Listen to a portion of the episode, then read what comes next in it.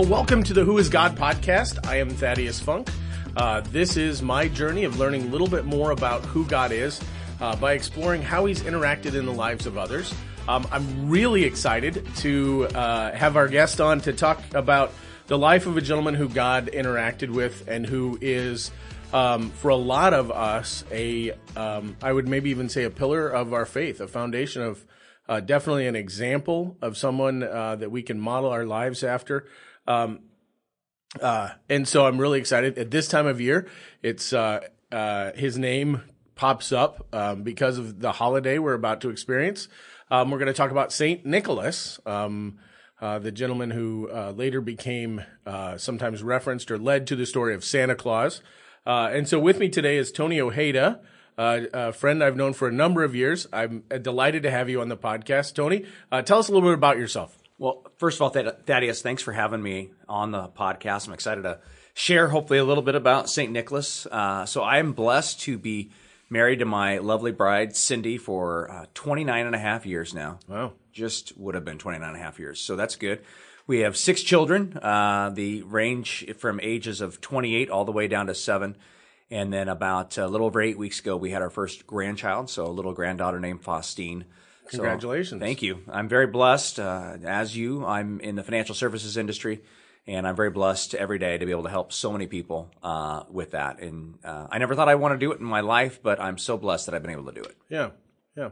Well, me as well. It wasn't anything I ever thought hmm. I would do. And then when I ended up in here uh, because of our mutual friend, um, if I drop his name, Bob Swanson, uh, I found that I should have done this a long time ago. Hmm. It really allows me to make a difference in people's lives in a way that I, I always wanted to, yes. but didn't realize this was the venue. It's amazing, isn't it? It is. It's yeah. wonderful.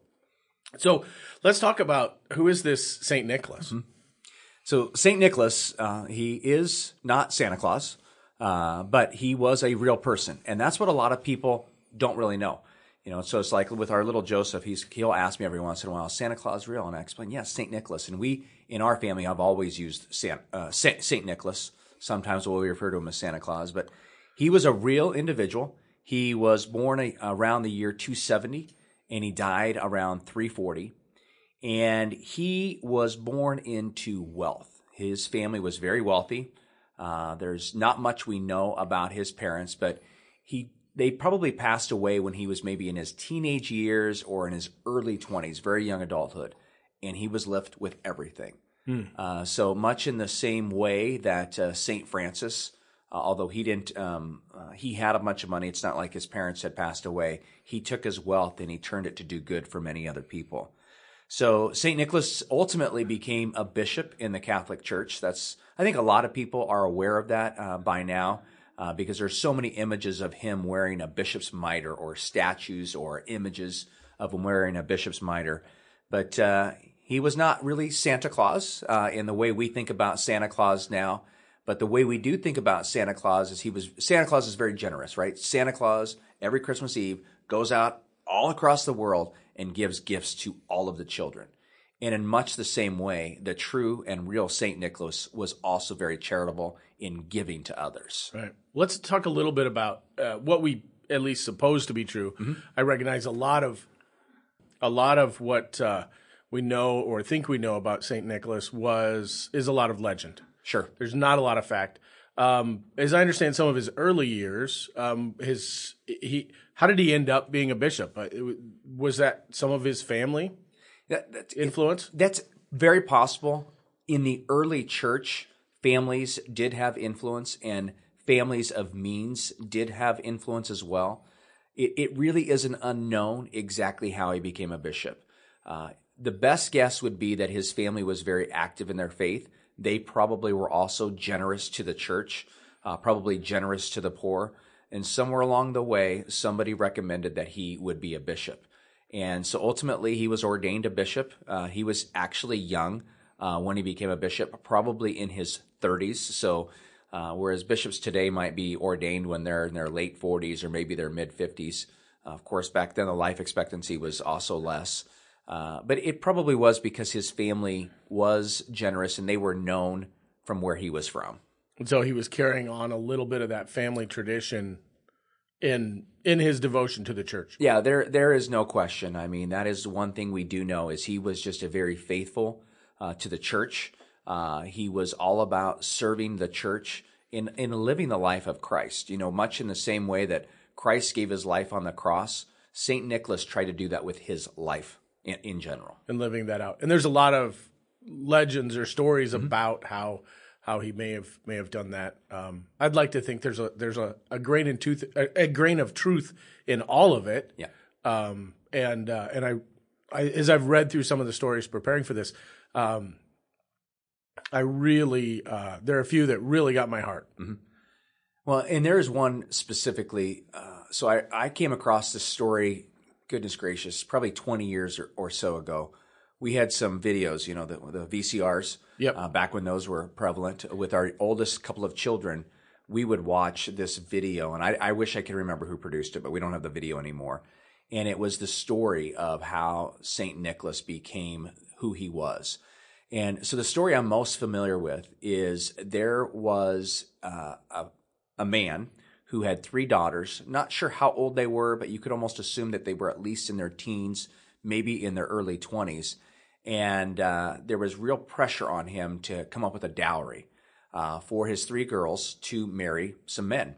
And the the idea of the dowry was that if you married this woman, you got this this dowry, you yeah. got these funds to establish the marriage. Correct. The family. That is correct. That's exactly what was happening, and he just didn't have it.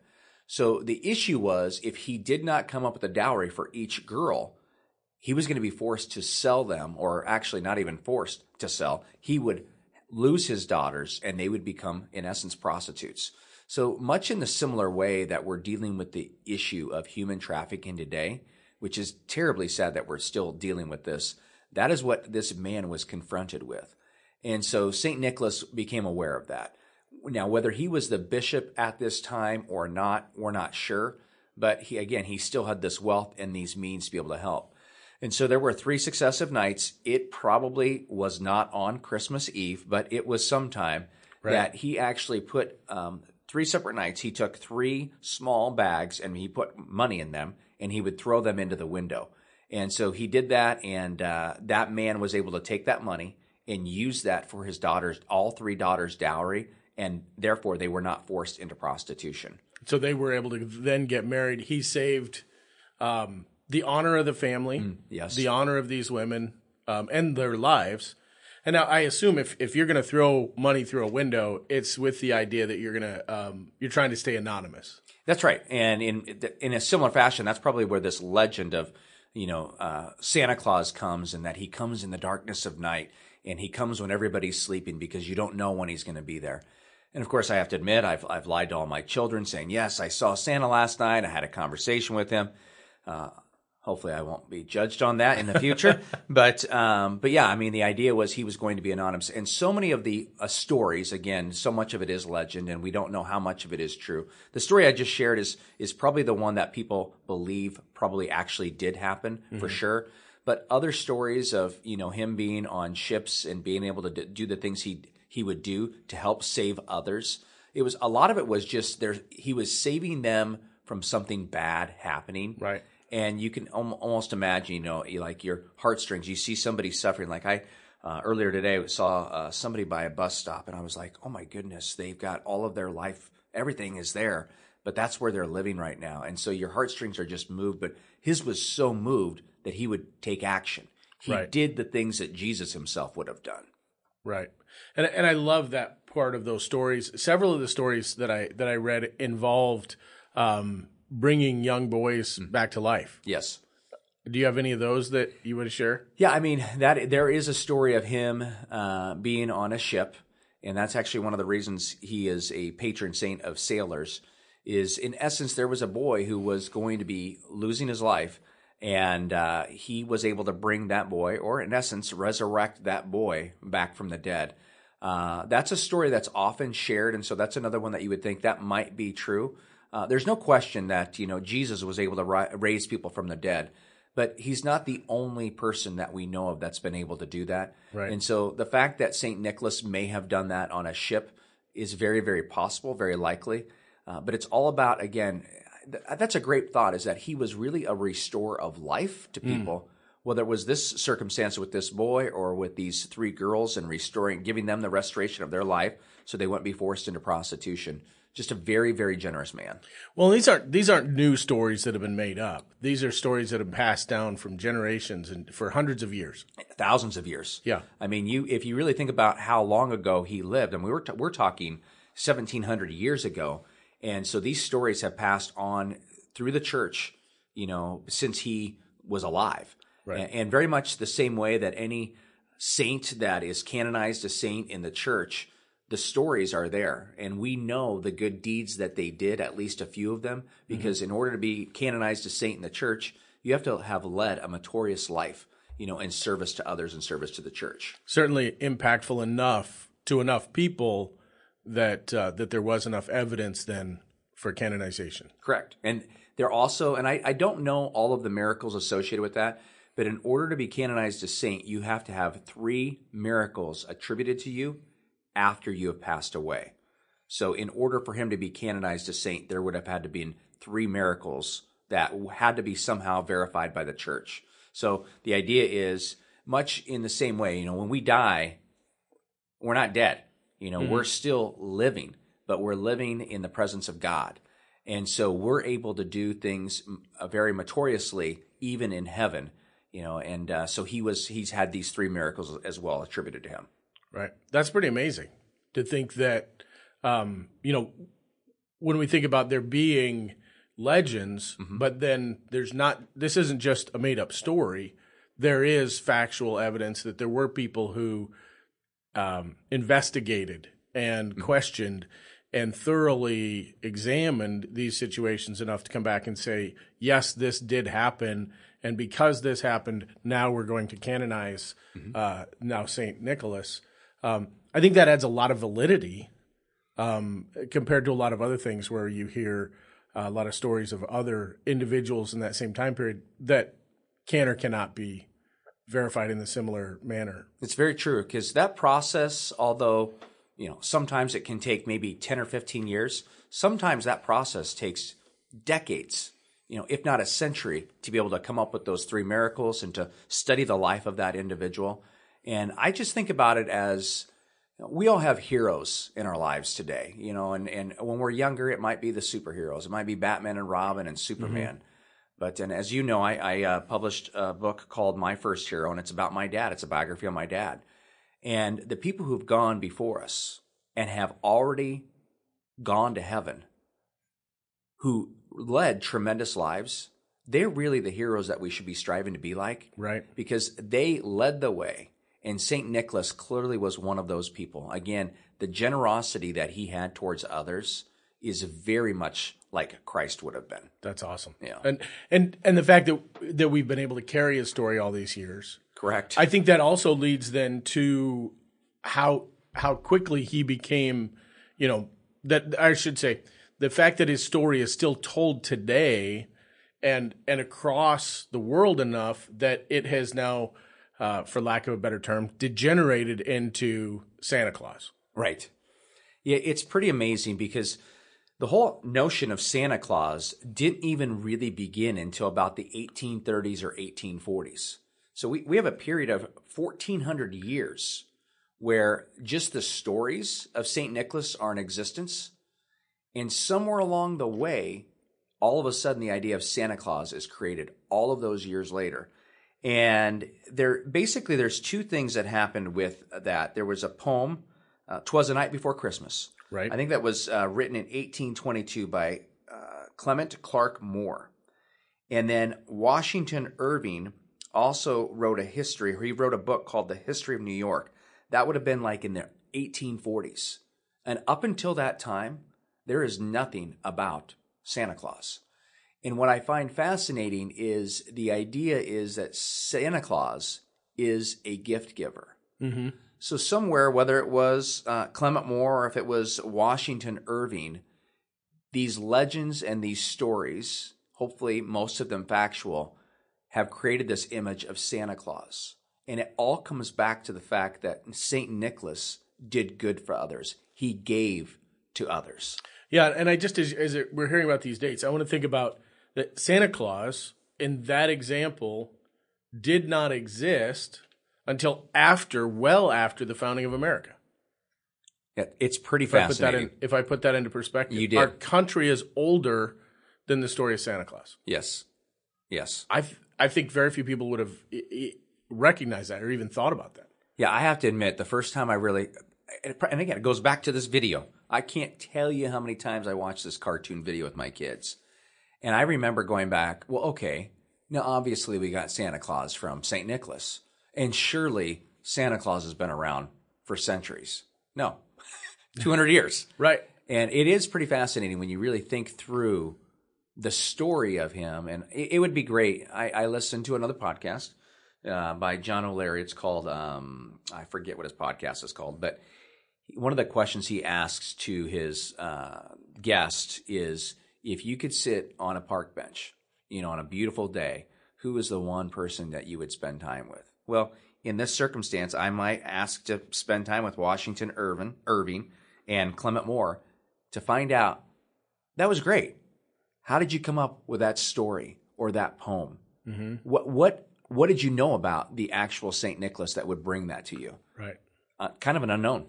And what led to, you know, obviously today a, a lot of people would never connect St. Nicholas with Santa Claus. Correct. Um, but what would what would lead someone to to create that story that obviously did reflect back to a lot of the characteristics that we see um, in St. Nicholas? That'd be a great question to find out. Yeah, I think part of it, because I have looked at that, is just, and I, I want to say this is more in the very late 1800s and early 1900s, is it was, in this case, Catholics talking about St. Nicholas and people saying, okay, I, and I can't remember this exactly. I think it is in uh, Twas, Twas a Night Before Christmas. He doesn't go into great detail, really, if you think about it, what Santa Claus looks like. Right. But the idea that he has this beard and he has this hat. St. Nicholas had a beard, he had a hat that was a mitre. Uh, and then the clothing, the red, you know, bishops and cardinals wear red. And so all of that comes about. And again, it would be fascinating to visit with those two individuals. Right. And was it a way to just kind of help tell the story? I know oftentimes um, we'll make we'll take stories out of the Bible and make them a little simpler, easier for kids to understand. Right. Um, we don't go into all the detail of David and Goliath. Um, and I wonder if maybe it wasn't even some of some of that. Well, think about this too. For whatever reason, Christmas is associated with St. Nicholas. And the story I shared earlier about the dowry and the three girls. How do you explain that to a child who is six and seven years old? Well, if St. Nicholas wouldn't have helped, they would have been prostitutes, right? You're not going to explain that. To yeah, a six or that's not a conversation. Right. So, but the idea again, it's he was very generous. He was very giving. In essence, he gave gifts. Mm-hmm. Yeah, it's it's fascinating where, where that fourteen hundred years or so, where it went, Right. where all of a sudden we had this real man, and now fourteen hundred years later we have this fake individual that's based on that real man. Right. Well, I, and I wanted to uh, steer a little bit here. You know, we, we talk a lot about St. Nicholas and, of course, these three young women, but also a lot of um, uh, children. You know, that's where a lot of the, the, the this new Christmas story comes from. Um, you mentioned a little bit ago about uh, about Nicholas being a patron saint of uh, of sailors. Like, where does that come from? Where and and how many different groups is he uh, a patron saint for? He's also the patron saint of. He's one of the patron saint of children, and he's probably the patron saint of another two or three things. And again, that is just the church. So, the church it really encourages people to have a devotion to a saint. Not some again, not because we're worshiping that individual, but because they led a great life in the example of Jesus Christ Himself. And so, if you can be devoted to a saint, and so obviously, because what he did with, he helped so many young people when he was truly alive, they thought this would be good for children to be devoted to this man who was so giving. Hmm. And, you know, the idea is like I, as a father, can say, okay, I, I understand that you really want that and you don't want to share that. But St. Nicholas, and with our kids, they know, okay, that's Santa Claus. Right. St. Nicholas, he gave of everything. And so even those things that maybe he wanted, money, the wealth, he gave that away. And so a child can then go, okay, I want to be more like St. Nicholas. I want to be more giving. Right. And so, yeah, the church is going to decide what are the things that those individuals did. And in that case with St. Nicholas, these are the things that he did. He, you can be associate his life with, and that's how he becomes the patron saint of these different things. Right. And then sailors, there's stories that go along with what he did for sailors. Correct. Travelers. Yep. He was because he, he he sailed a lot uh, in his work as a bishop and just in general, and so the work he did uh, on those uh, journeys on the sea, uh, sailors can be devoted to him because he did good things for sailors, right. Uh, and so that's another reason that he would be right. the patron saint of sailors. So let's talk a little bit about. Um, there's been reverence um, for Saint Nicholas for a, for centuries. Yes. Um, in the fact that even his um, uh, where he was buried um, was a place for pilgrimage. That's correct. What um, t- can you uh, share a little bit about that? I can. What I what I want to say is there's a few things so that we haven't touched on, but he was persecuted. the The church was persecuted by the Emperor Diocletian, and uh, so he stood up to that. He was in prison for a long time, and then when Constantine became the emperor of Rome, of course, Christianity was legalized and he was able to get out of prison. But there clearly was a strong devotion to him. Mm-hmm. So he was buried, and, and there was fear that uh, his remains, uh, or what we would call in the church relics, would be stolen. And uh, of course, he lived in present day Turkey. That's where he was a bishop. And now his remains are actually in Italy. And uh, so again, we would refer to those as relics. There's there's also belief that some of his relics or his bones are other places, but the majority of them were moved from where he was and where he lived his life all the way to Italy. And now it's an it's actually a basilica of Saint Nicholas. So basilicas are generally very beautiful churches. Uh, they have a place of devotion for uh, Catholics for sure and uh, basilica that's devoted to a saint, generally, not always, but generally is going to have the remains of that saint. That saint. Yep. Well, and so the basilica there of St. Nicholas mm-hmm. is not the only place, as I understand, um, his uh, his notoriety continued to spread, um, and there's cathedrals and uh, all over. I think um, in the 100s mm-hmm. that That's are true. named to him. That's right. And parents uh, might have devotions too. So not only are you going to have many of cathedrals and other Catholic churches with his namesake, but an example would be so his feast day that we celebrate in the church is December 6th.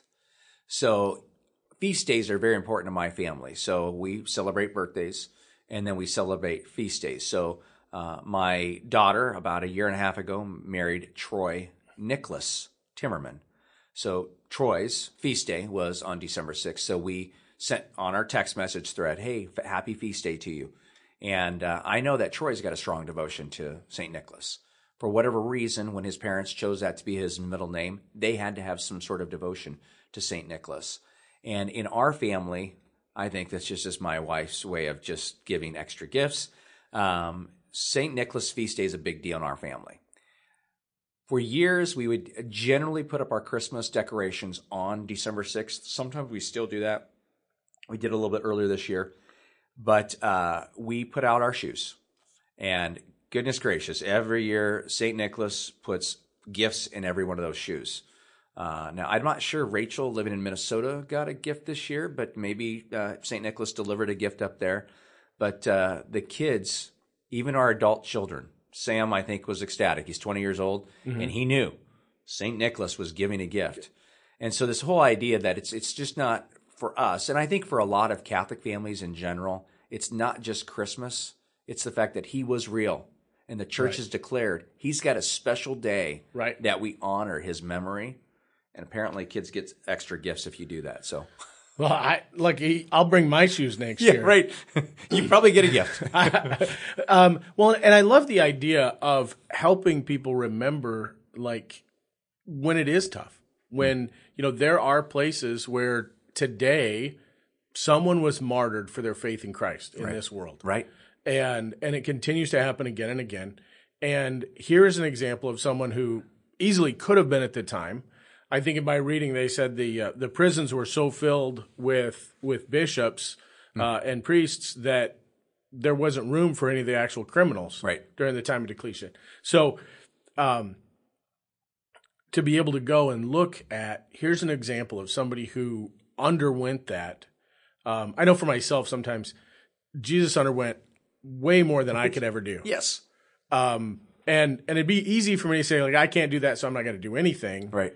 But to be able to look at someone else who did sacrifice and did continue to give and continue to um, give everything that they had, given their living as opposed to just in their dying, um, and say, "Here's someone that I can emulate. Here's an example. Somebody else did it. I can I can make my best effort as well." Yeah, and to, to really think about to be able to visit that basilica, for instance, where you know his remains are. I was blessed uh, about four and a half years ago to go to Poland. And the reason we went there is because there's a lot of saints from Poland, a lot from the last century in the 1900s. And I have a strong devotion to Pope John Paul II and to Who was from Poland? right and who was and he was the he was my pope when i grew up and to be able to walk on the streets that he walked and to go to the place where he said his first mass or to go to the rock quarry that he had to do work in during when the nazis were present and everything else to walk in the feet in the footprints of those people. Same with saint nicholas. It, it's not much it is different because you know if you can walk in the uh, the footsteps of jesus in the holy land.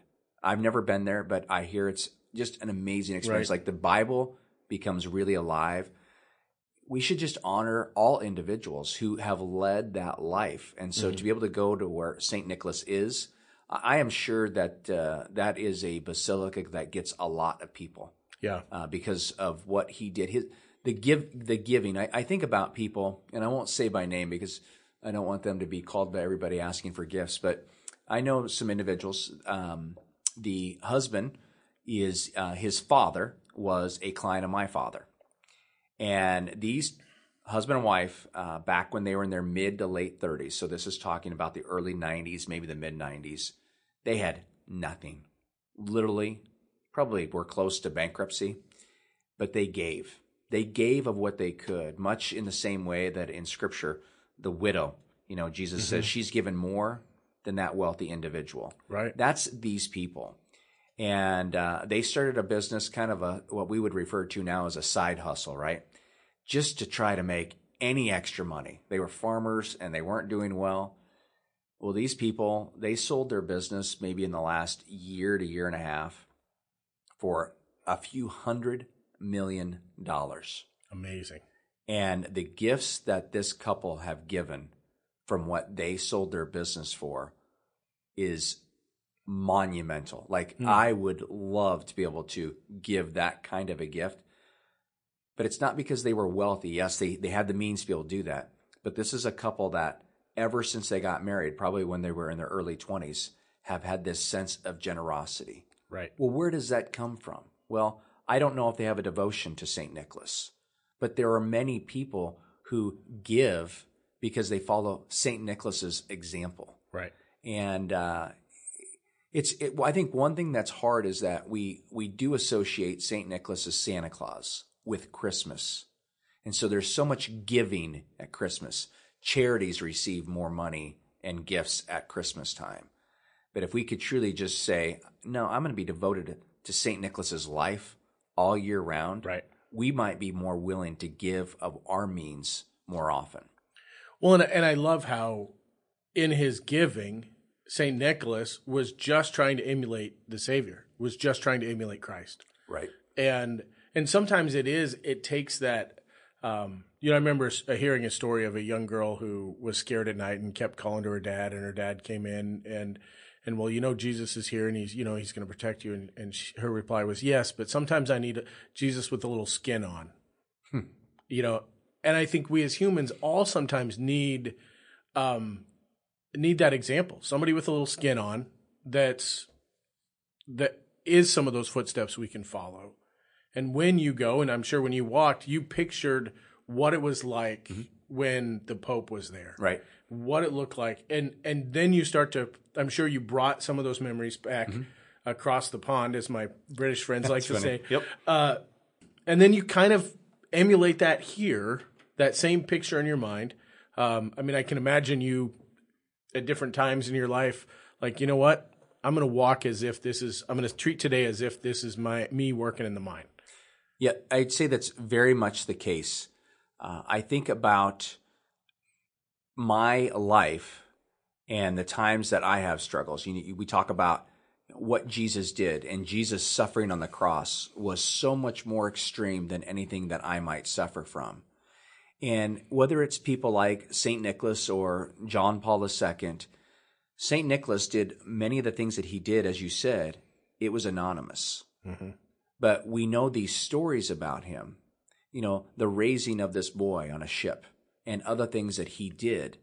Somewhere along the way, God in his infinite wisdom said, I'm going to use Nicholas as a way to bring devotion to me and my son. Mm-hmm. Because not everything that St. Nicholas did was anonymous. Somewhere along the way, he did things in a very public way, uh, much in the same way that Jesus did. Mm-hmm. So much of what Jesus did is anonymous. I mean, if we if we really wanted to read the life story of Jesus, we would be reading something much longer than the Gospels. Right. He spent much time in prayer by himself. And how many times did Jesus heal someone? And he would tell them, "Don't go, don't go say anything." And one of the things as I think about his many miracles, and probably the same could be said uh, for Saint Nicholas, is typically what happens is somebody is seeking God's mercy right? They they're they're suffering from they're blind or they they're deaf, they can't hear, and so they're seeking healing and they're receiving God's mercy. When we receive God's mercy, we have a tendency to go out and spread that, to mm-hmm. evangelize. Yeah. St. Nicholas very much did that. And because he did, and he led the life of Jesus Christ, other people evangelized and yeah. told others. Well, and I think it, it, was when I was early on in, in my homeschool years, mm-hmm. um, reading through, and I, and I just read the phrase where Jesus said, I can only do what I've seen the Father do. Hmm. And I thought, wow. Um, I recognized then the modeling, the method of modeling, mm-hmm. and how the Father modeled for Jesus, and Jesus was able to do all these things, and how I oftentimes am limited uh, in my attempts to do something I've never seen done, um, that maybe nobody's done, hmm. and so we struggle with a lot of that. But if I can see that someone else has already done it and I can watch them do it, yes, how much easier is it for me? And so to to use that method of modeling, that's God gives us those examples so that we can continue to model. It's so important because those mod- we have so many models, as uh, Charles Barkley famously said in the 1990s. I am not a role model, but in essence, we are all role models. Right. I, I think about uh, Joseph now at seven years old. When he started, he was he's been helping me take out the garbage on Wednesdays for a long time. But when he was first able to take that big garbage can and pop it on its two wheels and roll that, well, how did he know how to do that? He had seen me do it over and over and mm-hmm. over again. And in much the same way, in the church, you know, St. Nicholas again being that perfect example, how many times did he model generosity? Right. How many times did he model just giving of himself, giving of what he had? And where did he learn that? Well, he might have learned that from his parents. Right. He clearly would have learned that from Jesus himself. Right. Yeah. So it's it's amazing. It's it's one of those things I I need to strive to be better at that, being yeah. a role model and modeling the life of Christ better, but also be seeking out mentors and models myself. Right. Well, and I think the other part is I was raised with the idea of, uh, you know, don't let the right hand know what the left hand's mm doing. Keep all your giving quiet. Do everything in anonymous. Um, and so that was kind of how I raised. But at the same time, if nothing ever is seen, it doesn't get repeated. It's only when it gets modeled. And so I think there are some times where, you know, I need to let my kids see me on my knees. Yeah. Um, and I need to let them see me, you know, doing my devotions and spending my time with God. Um, and and sometimes even wrestling with hard decisions. Yeah, I think it's very important. At uh, your children, any age, I I spend about the first thirty minutes of my day in prayer. We have a, a little chapel in our house, and usually it's alone because I am up so early. Every once in a while, Joseph is up and he comes in and he knows what I'm doing and he'll just lay on a couch that's in the chapel and he will just wait for me.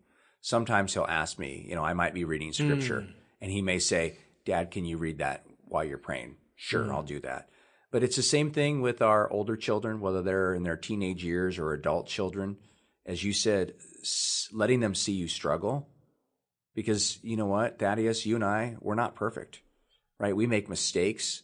We have our own struggles. And if our children don't see us work through those struggles, how are we going to be able to expect them to do the same thing? Right. You know, Jesus, when he was here on earth, he had struggles. I mean, he was tempted for 40 days in the desert.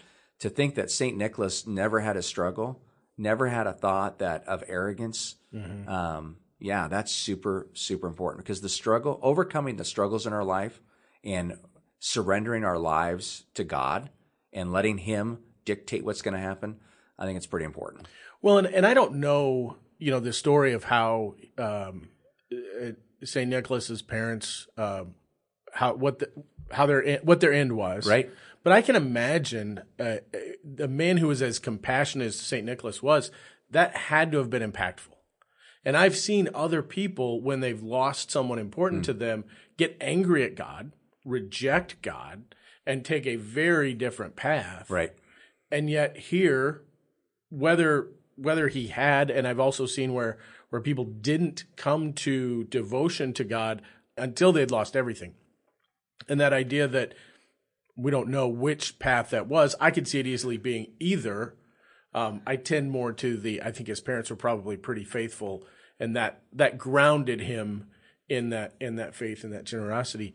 Um, but it is it comes back to the modeling and recognizing that we're not expected to be perfect. Right. Um, our kids can't like if for my kids to have to carry that mantle of of uh, measuring up to the example dad had or or this fictitious example of being perfect that's not it. And and that's not I don't think what God wants for us. No, I, I would agree with you, and I, I I I think you know as I think about Saint Nicholas and the impact his parents had, they had to have had him. It's is it possible his parents were terrible people? It's possible, but then I don't think he would have been the way he was, and I don't know if the statistics were what they are now as what they were then. But if you look at if dad goes to church and dad prays every day and dad is modeling that, the children are much more likely to follow in yep, line. Absolutely. You know, and uh, not that mom doesn't have an impact. Mom does have an impact, but something about it is with the dad. So I've I've often wondered because his parents died when he was young, how much of an impact did his father have on him? Right. Because his father would have been the one that made the money, not his mother. Right. And so uh, his father would have been the one that probably would have shown that generosity. And uh, it's important, again, to have those devotions to whether it's saints or individuals in our life who are living their life, not perfectly, mm-hmm. but people who are striving to live a life that Christ would be want us to live. Right. So now we focused a lot on St. Nicholas mm-hmm. and, and his being a, a, a really giving heart and that and sacrificing of himself and giving to others and and and to the needs and taking care of others. But he was also wasn't he a very um, a very strong defender of the faith? He was. There is a story, and uh, I I think it's probably true. I, I I did some research and said, well, maybe he wasn't there. So there was a Council of Nicaea in 325.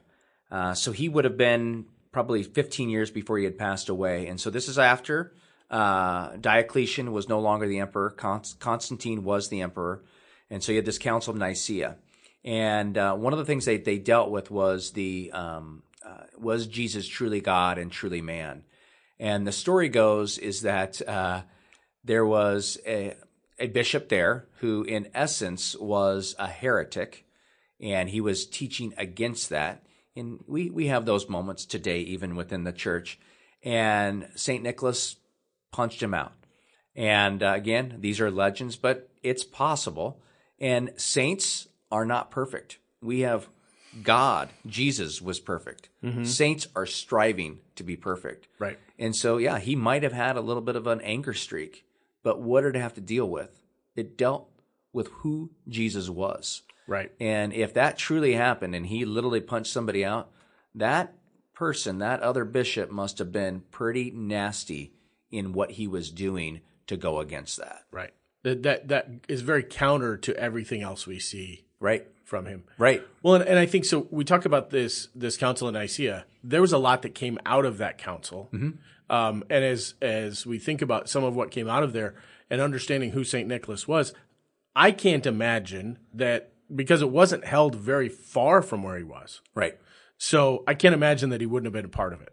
And again, he probably was. Again, there are some people say he may not have been there, but it was a big council. I mean, we from that council came the Nicene Creed, and that really lays out what the church believes, what we believe as Christians. Right. And so he would have had an impact, no different than, you know, in the more local or the more recent councils of the Vatican councils one and two, which happened in the last hundred years now. Uh, some councils, uh, like a little bit later, um, there was a council of Hippo. Some councils are local. Uh, they'd be more like if you got, say, all of the bishops of America together, which they do, uh, usually once a year for about a week or two. Uh, but in this case, the Council of Nicaea would have been a worldwide council of all of the bishops. Now, you got to think about how big Christianity was. It wasn't like we had the United States, so it would have been more in that Middle East, maybe parts of Europe, parts of Africa. But most of the bishops would have been there if they could have. If they could have gotten there, they would have been there. Right. And I think that idea, you know, thinking about the the Nicene Creed, um, and that here is what we believe, and and the idea is, as I read the story, was a uh, the bishop was um, really bringing in this other idea that that Jesus wasn't God, um, and I it kind of fits that the the it, it fits the dialogue maybe of if this guy was really adamantly against this, you know, no, God is God, Right. and I'm going to defend Him. Um, and so I can see that being play. Is that playing out? Yeah, and there are stories of different councils within the church too of similar things where you have these heretics who are vocal, they're loud, and the people that we refer, refer to as saints stood up to them almost in anger. But again, we see Jesus, you know, he threw the the money changers in the temple, he was angry. Of course, that's justified anger. I don't know about punching somebody in the nose as justified anger, but at least he was standing up for the, for the truth. Right. So Well, and, and I think even in that moment, in when Jesus was clearing the temple, you know, he's got all the livestock running wild, hmm. and then he turns to those that had the doves and says, "Get them out." Right. He doesn't release them. Right. I think I, I think at that moment of the grace that he showed, he made his point, and probably whoever was uh, whoever was moving the livestock, uh, I'll be maybe crass in my my explanation of that. Um, I think there were still people, travelers coming that needed to buy that Right. livestock for their sacrifice. Right. And so I think anything that got rushed out was probably caught again fairly quickly Right. Uh, or at least relatively quickly. Um, but I think had the doves been released, that would have been a different story. Yeah, because obviously the the doves were something that the poor would have been used for their sacrifice. So yeah, that's a good recognition that God his his grace that he extends and his mercy, he wants people to be able to honor the sacrifices in much the same way that he honors our sacrifices. In much the same way that he would have honored St. Nicholas's sacrifices. I mean, you think about that. The church recognizes St. Nicholas as a saint and why? Because of his sacrifices. Right. What a, what an amazing man. I Hmm, yes. think, um, and the fact that here we are, uh, you know, what are we, seventeen hundred or so years Yep, later, that's right. or more, um, and we still know we know his name. We do know quite a bit about him. Right. I'm age. Uh, I don't know if you know. I've gone back and done a lot of my my family history. Okay. Uh, I can trace my some of my lineage back to the um, to the Mayflower. Wow. Um, my great insert number of greats grandfather, you know, was was William Brewster, Wow. um, who in this in this um, as I'm trying to learn more about who he was, Hmm. we know more about William Bradford, the governor, that's right. than we do William Brewster, who was the spiritual leader, the elder, who was the one who was really leading a movement of people who felt like we need to worship this way. We don't think what you're doing in the Church of England is right. They paid a price. We're discriminated. Hmm. Um, whether or not he spent some time in jail for that, I think is kind of up there. Um, but then beyond that, there's a lot we don't know. Right. And I think here's just a few hundred years ago. Right. We know almost as much, or maybe as much, about St. Nicholas as we do about William Brewster. Interesting. You know, it's interesting because so much of anyone's history we know little of. You know, the the true great people, whether they're great or not, you know, like George Washington, we know a lot about him because we're Americans, right? We know a lot about, on the reverse side, uh, Adolf Hitler because of what he stood for and the evil that he stood for. But so many of those people who, with humility, just led good lives, so much of their story remains to be told. And uh, we may never know what that the full story is on on anyone, quite honestly. Well, and, and I go back, you talk about that. I think about, and, and I look at the world, and, and one of the, for me, one of the most eye opening scenarios was there was a weekend in, in August of uh, 1997. It happened to be the weekend I got married. Um, that same weekend, there were two prominent women in the world who passed away. Right? Um, one who made a news splash all over. We still see movies made of her Right. life. Um, Princess Diana Right. and the other this quiet little woman Mm-hmm. who spent years taking care of the poor in India. Yeah. And yet we hardly ever talk about Mother Teresa. Right. And yet in impact in our world, Much greater. not even on the same level. Right. Like I, I and I love Princess Diana, and, and she was. I, I think she did some very wonderful things. I think she was in some very difficult places, Right. Um, trying to be a part of the royal family and raising boys and all that kind of stuff. But I would, if if Mother Teresa was at the master's level, Right. I think Princess Diana was still elementary Yes. kind of thing Right. and yet we don't pay attention to to the one and we pay attention to the other and and look I'm, I'm editorializing look at where we're at. How much more important is it then that the church that those of us who believe continue to learn these stories and pass them on to our children? It's it's extremely important, and you know that with the example you just gave, if we're going to honor Princess Diana, we should more often honor her in the good things she did, mm-hmm. not all the other stuff, all that baggage that might come ab- that could come about.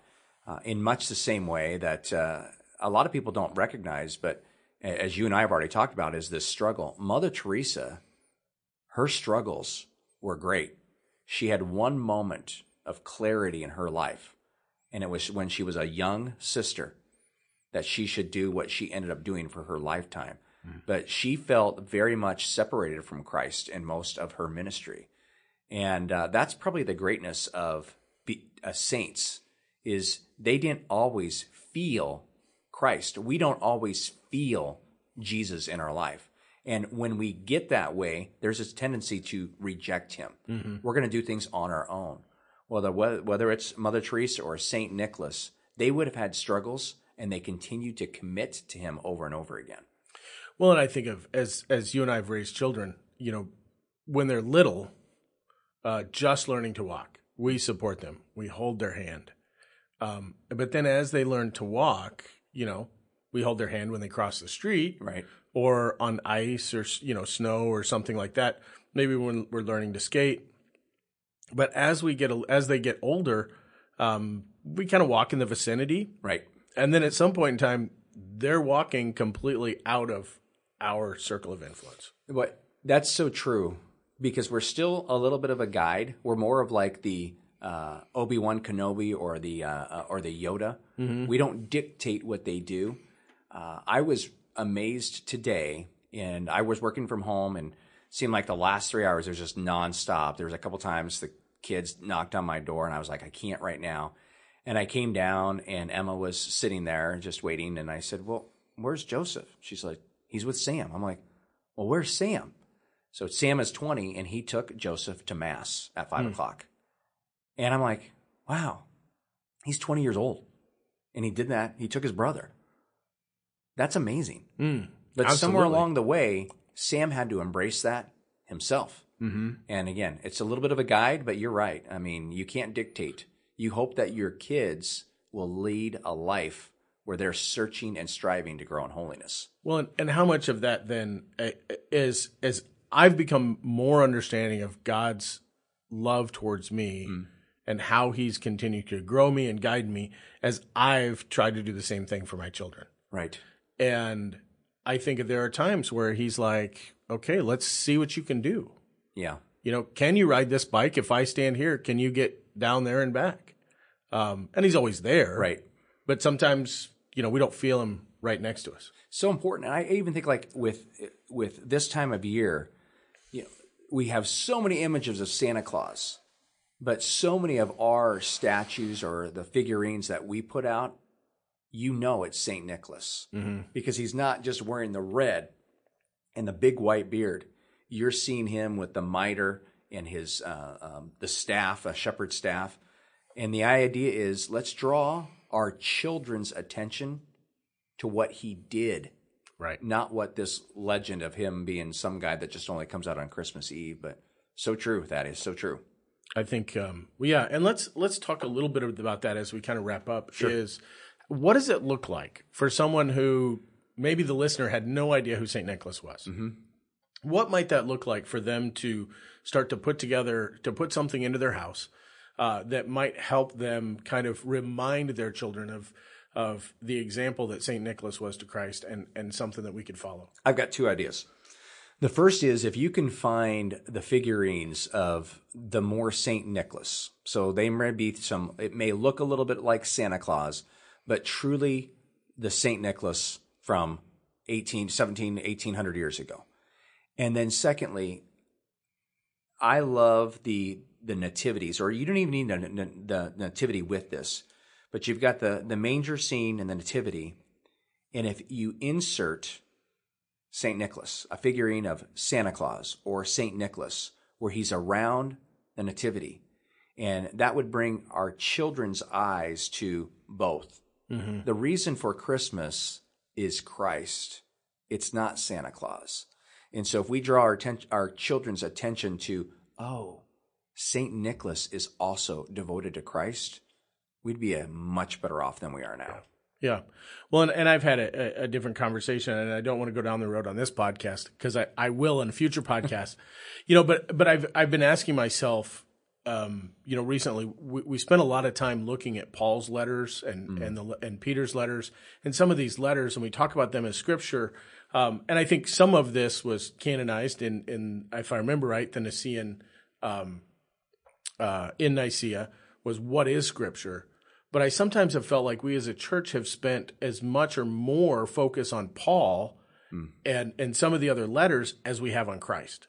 True. And that that we've almost elevated them to the same level of Christ instead of the phrase I've I've come up with the last couple days is is not necessarily saying that they're not scripture because I'm not ready by any means to do that, but the idea of like they're excellent companion literature, mm-hmm. uh, literature. I'm sorry, excellent companion literature to the Gospels that much like I know people look at the Matthew Henry's commentary or a lot of the other commentaries um, that help explain who Jesus was and how we as followers and devotees of Christ can model after Christ. Yes. And and I love that. Now, who better to explain what that looks like to us right. than the people who walked with him, who who Jesus poured into, and and then Paul, who who Christ through the Spirit also poured into. Right. Um, but just that idea of always focusing back on Christ, and that's who it was, um, and bringing this this Nicholas in. What about the idea of you? You mentioned uh, December 6th mm-hmm. Um, what might something like that look like, especially for the Protestants who have no idea what that is? Right. So again, it's just yeah. Well, first of all, we we have a tendency, probably not just in this country, but every country, to go from Thanksgiving to Christmas, and there's a period there that we call Advent, and that's the preparation of the coming of Jesus. Mm-hmm. And so, Saint the feast day of Saint Nicholas is one of those things. So Advent in is kind of a penitential state. It's not where we need to be flogging ourselves or anything like this, but we should be spending Advent more in devotion to prayer, maybe a little bit of fasting, uh, all to get closer to Christ. But in any type of a penitential state, so Lent before Easter, there are moments where we can celebrate.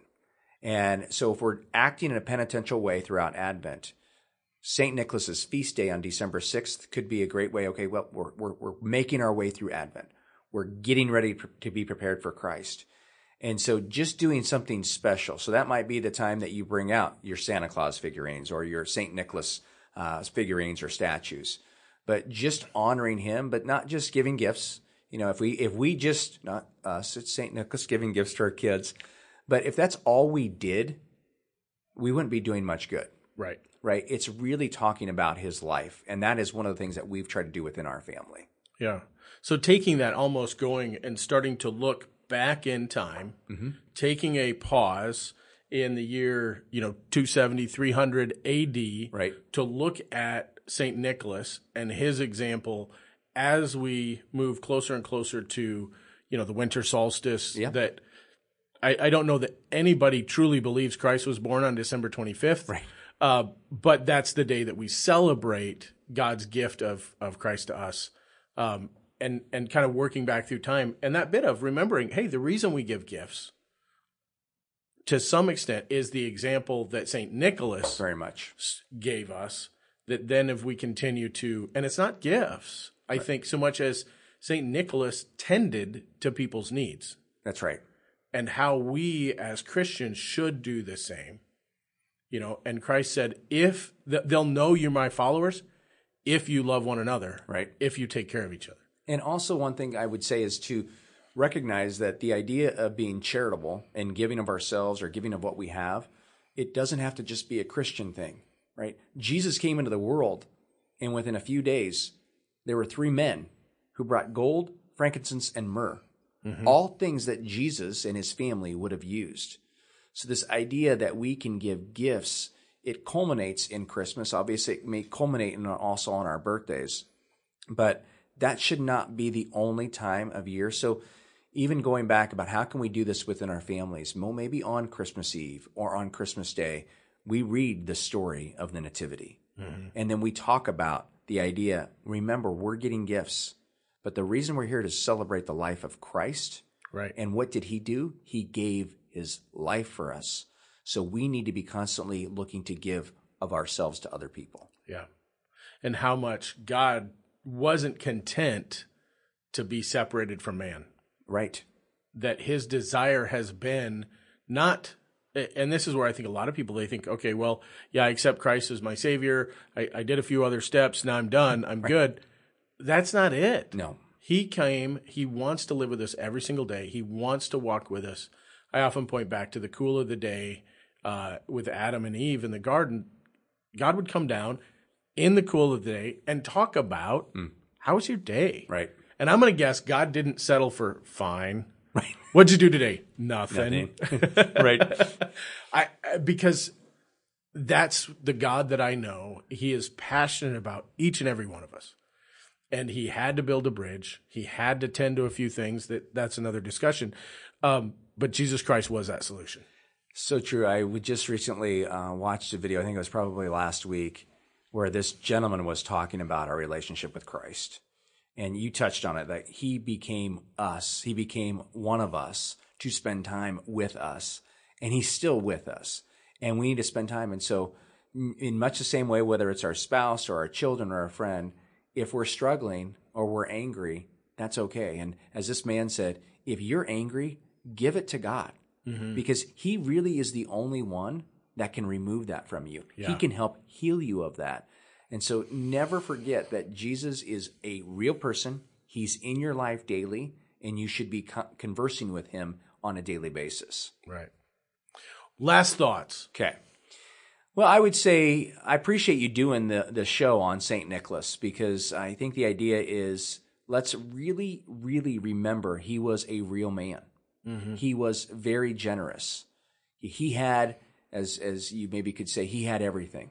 He had all the wealth he needed. And my guess is he gave most of his wealth away. And uh, not that we're all called to give all of our wealth away, but we're, we're called to give.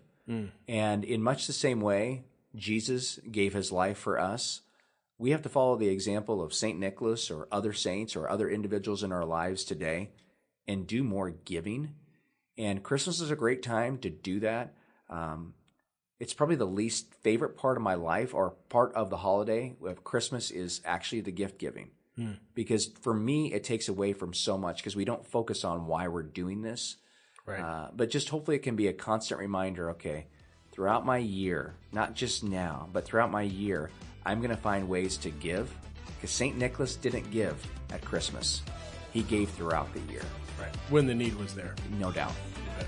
Well, Tony, thanks a, t- a ton for, for coming on and sharing uh, everything you know um, and, uh, and joining us on this. Uh, this has been the Who is God podcast, and I wish you all a very Merry Christmas.